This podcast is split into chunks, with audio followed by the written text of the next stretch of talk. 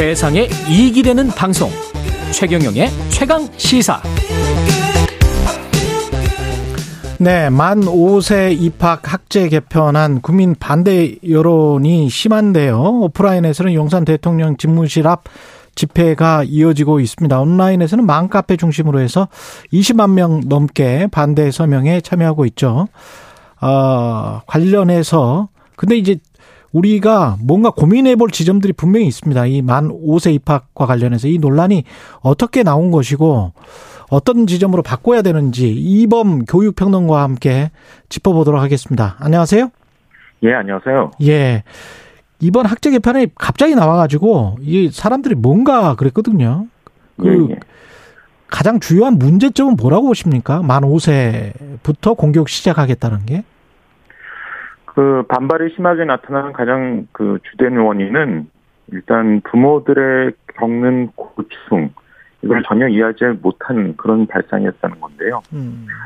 첫 번째로 꼽을 수 있는 게 이제 박순애 장관이 설명했듯이 지금 만 12개월간 1월에서 12월까지 출생자들이 낮게 들어가는데 과도기 4년 동안 15개월간 어, 출생자를 한 학년으로 삼겠다는 것 아니었습니까? 예. 그렇게 되면 지금도 어 10월, 11월, 12월 이렇게 좀 생일이 늦은 그런 아이들의 부모들은 굉장히 걱정이 많고 음. 실제로 통계를 보면 그 이렇게 생일이 늦은 아이들의 성취도가 떨어집니다.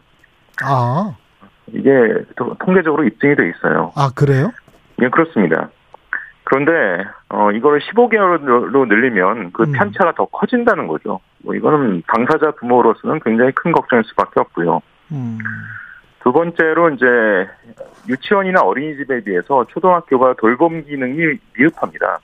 그래서 소위 학원 뺑뺑이, 그러니까 학교가 예. 한 시쯤 일찍 끝나니까 그 뒤에 이제 학원을 뺑뺑이 돌리면서 결국 어, 사교육이라고는 하지만 사실상 보육 기능을 겸한 음. 어, 이런 그 학원에 계속 아이들을 맡기게 되는 경우들이 많거든요. 이런 이제 부모들의 고충을 전혀 이해하지 못하는 듯한 이런 이제 음. 발상으로 어 방안이 나오니까 이제 발상 반대가 굉장히 커진 거고요. 정부 정부는 네. 공교육을 확대해서 그 안에서 서민층까지 다 할 수 있다, 사교육을 줄일 수 있다 이렇게 이야기를 했었는데 오히려 사교육이 확대될 수 있다 이렇게 말씀을 하시네요. 그렇죠. 우리나라 음. 사교육은 물론 이제 경쟁을 위한 사교육 이런 것들이 굉장히 발달되어 있긴 합니다만 예. 아이가 어릴수록 보육을 위한 사교육이 의외로 또 큰 비중을 차지합니다. 음. 어, 이런 고충이 있는 것이고요. 세 번째로 꼽을 수 있는 문제가 이제 교육과정 문제인데 이게 예. 여태까지 거의 거론이 안 되고 있는데요. 예. 제가 보기에는 이제 뭐 돌봄 문제라든지 또 어, 12개월간 출생자를 15개월간 출생자로 이제 입학 범위를 늘리는 이 문제 이거는 기술적으로 좀 보완할 수 있는 가능성이 있습니다. 예를 들면 박세 장관이 어, 과도기를 4년으로 삼지 말고 12년으로 삼으면 음. 이제 15개월간이 아니라 13개월간 출생자를 한 학년으로 어, 입학시킬 수 있다. 음. 그러면 이제 15개월보다는 좀 문제가 더 줄어들죠. 그리고 예. 어, 돌봄도 이제 황급하게 이제 교육부에서 어, 대폭 그 기능을 확대하겠다. 이렇게 발표를 하고 있는데 어, 교육과정 문제는 해결이 안 됩니다. 뭐 이건 당연한 게, 어, 만 6세가 받던 교육을 그대로 만 5세가 받을 수는 없거든요. 음. 어, 어릴 때는 1년 차이가 굉장히 크니까요. 예. 그러니까 1학년용 교육 내용, 뭐 이건 이제 교육학에서는 교육 과정 또는 커리큘럼이라고 부르는데, 예. 1학년용 교육 내용을 바꿔야 됩니다. 그러면 연쇄적으로 2학년용, 3학년용, 4학년용 계속 바뀌어야 되거든요. 그러니까 이번 정부 발상이 기본적으로 6세에서 18세까지 받던 교육을 5세에서 17세까지 받도록 바꾸겠다는 건데 그러면 6세에서 18세까지 교육과정과 5세에서 17세까지 교육과정은 전체적으로 다를 수밖에 없어요. 아. 그럼 연쇄적으로 1학년에서 12학년, 즉 고3까지 계속 바꿔야 되는데. 예. 그러면 당연히 12년이라는 시간이 걸리게 돼 있습니다, 이게. 그러네요. 그, 예. 이 공교육이 그로 인해서 받게 되는 스트레스와 혼란은 굉장히 이루 말할 수 없게 되는 것이죠. 그 영세 교육 과정을 혹시 따로 만들면 안 됩니까? 그것만 따로 만들고 기존 거는 그대로 그 네. 그대로 가고. 그러니까 정부 발상이 이거를 고등학교를 졸업하는 연령을 만 18세로 고정시키겠다 이런 발상 하에서 음. 이른바 이제 어, 영학년 교육과정 이런 걸 추가하겠다라고 생각을 했다면 예. 기술적으로 문제는 크게 줄어들어요. 예. 실제로 이런 나라들이 많이 있습니다. 음. 어, 요즘 이제 초등학교 입학 연령에 대한 이 통계들이 나오고 있는데 예. 어, 대부분의 나라들은 만 6세에 초등학교에 들어갑니다. 근데 이제 만 5세에 들어가는 나라들이 있죠. 만 5세에 초등학교 어, 영국이라든지 호주, 뉴질랜드, 아일랜드 이런 나라들이 만 5세에 들어가고요. 예. 그리고 이제 만 7세에 들어가는 나라들도 있어요. 그 유명한 핀란드라든지 예. 스웨덴, 또 러시아 이런 나라들은 만 7세에 들어갑니다. 음.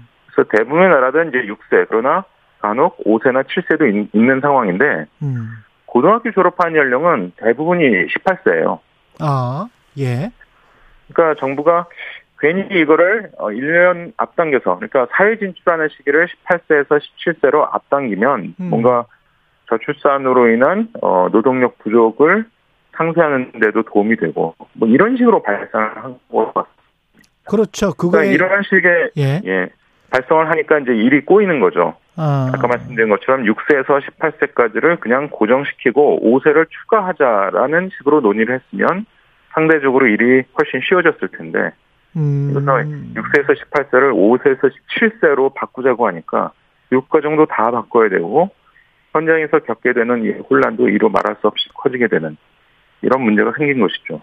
그냥 교육부는 교육의 목적만 보고 그 효과만 보고 그것만 연계시켜서 정책을 폈어야 되는데 노동이랄지 경제 활동 인구랄지 그 다음에 혹시 모르겠습니다만은 아동 수당이랄지 이런 것들 재정적인 부분들까지 다 어떤 부수적인 효과가 있으면 더 좋지 않는가? 뭐 이런 식으로 접근을 했기 때문에 문제가 더 커졌다 이런 말씀이시네요, 지금. 지금 그 진행자께서 예. 교육부에서 이제 그렇게 했다라고 이제 말씀하셨는데요. 예. 교육부에서 발상했다고 보기도 어렵습니다. 아, 그래요? 왜냐하면 이 당일날 예. 보도 자료를 보면요, 보도 자료에는 만 5세 초등학교에 들어가게 하겠다라는 말이 전혀 없어요. 그러니까 어 저도 교육부 관료들을 많이 하는데 예. 이분들이 어떻게 이런 식으로 하면 큰 문제가 생긴다는 것을 모르시는 분들이 전혀 아닙니다. 다 아시는 분들이에요. 그렇겠죠. 당일날 배포한 보도 자료까지도 학제 개편이라는 이 네 글자까지는 나옵니다. 음. 그것도 이제 현 정부 임기 내에서 뭐 합의를 통해서 이제 추진하겠다 이 정도로 나오지 만 5세라는 말이 전혀 안 나와요. 음. 근데 이걸 이제 장관이 대통령에게 업무 보고를 하면서 바로 그렇게 보고를 한 겁니다. 아. 대통령은 거기에 대해서 그러면 이제 만 5세에서 17세까지 이렇게 음. 어, 초중고 교육 연령을 앞당기는 것을 빨리 시행해라 이렇게 이제 답을 한 거죠. 그러니까 교육 그러니까 이 교육부에서 제대로 걸러지지 않은 겁니다. 장관의 개인적 독단적 발상일 가능성이 매우 높아요. 장관의 독단적이고 개인적인 발상이고 그걸 대통령실에서는 제대로 걸러내지 못했다. 그렇죠. 아마 교육부 내에서 제대로 어, 걸러낼 수 있는 기회가 없었을 거고요. 기회가 예. 있었다면 이렇게 나올 가능성이 없습니다. 그리고 이제 대통령실에서도 물론 이것을 제대로 거르지 못한 것이죠. 그렇군요. 지금 말씀 들어보니까 그게 맞는 것 같은데 지금 속보로 박순애 사회부총리 겸 교육부 장관이 오늘 자진 사퇴할 전망이다 이런 어, 뉴스들이 나오고 있는데요. 이게 사퇴를 한다고 하더라도 학제 개편 정책과 관련해서는 계속 이야기가 있을까요? 예, 사실 저는 이게 장관이 사퇴하고 어, 전면적으로 어, 추진을 중단한다. 또는 철회한다. 이런 식으로 논의가 끝나버리는 것도 조금 문제가 있다고 생각합니다. 음. 왜냐하면 이를 계기로 많은 국민들이 예. 여보세요? 교육계에서 겪게 되는 여러 가지 문제를 아, 지금 잘 안 들리고 있던데요? 아, 저는 지금 잘 들, 들립니다만. 예, 예, 예, 예, 예, 지금 말씀하십시오. 예. 예. 어, 첫 번째는 이제 우리 국민들이 어, 초등학교에 보낼 때 바로 중요한 문, 문제가 생긴다. 음. 어, 그러니까 초, 초등학교의 돌봄 시스템을 대폭 개선해야 되는구나. 음. 이런 이제 인식을 공유하게 됐단 말이에요. 예. 그러면 이번 기회에 뭐 장관 사퇴라든지 이런 것으로 마무리할 것이 아니라 예. 초등학교 돌봄 시스템을 어떻게 하면 대폭 개혁할 것인가. 음. 이런 건설적인 사회적 논의로 이어지는 것이 저는 필요하다고 보고요. 예. 두 번째로 어, 만 5세에 초등학교에 들여보낸다. 이렇게 하니까 이제 이게 굉장히 낯설고 반발감을 일으켰는데, 음. 의무교육을 만 5세로 앞당기자. 실제로 많은 나라들이 의무교육을 만 5세에 시작하고 있거든요. 예. 어, 이런 식의 논의를 좀 건설적으로 이어갈 수 있는 음. 이런 계기가 되었으면 좋겠는데요. 이게 예. 교육부 장관 물러나고 그냥 그 모든 정책을 철회한 것으로 끝나버리면 오히려 음. 어, 우리가 아이를 키우면서 어떻게든 여러 가지 고충을 사회적인 논의를 통해서 해결할 수 있는 기회를 음. 날려버린 게 아니냐. 음. 뭐 이런 우려도 좀 있습니다.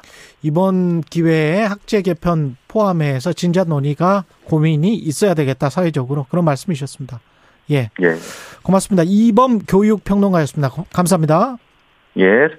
예, 8월 8일 월요일 KBS 라디오 최경영의 최강 시사였고요. 내일 아침 7시 20분에 다시 돌아오겠습니다. 고맙습니다.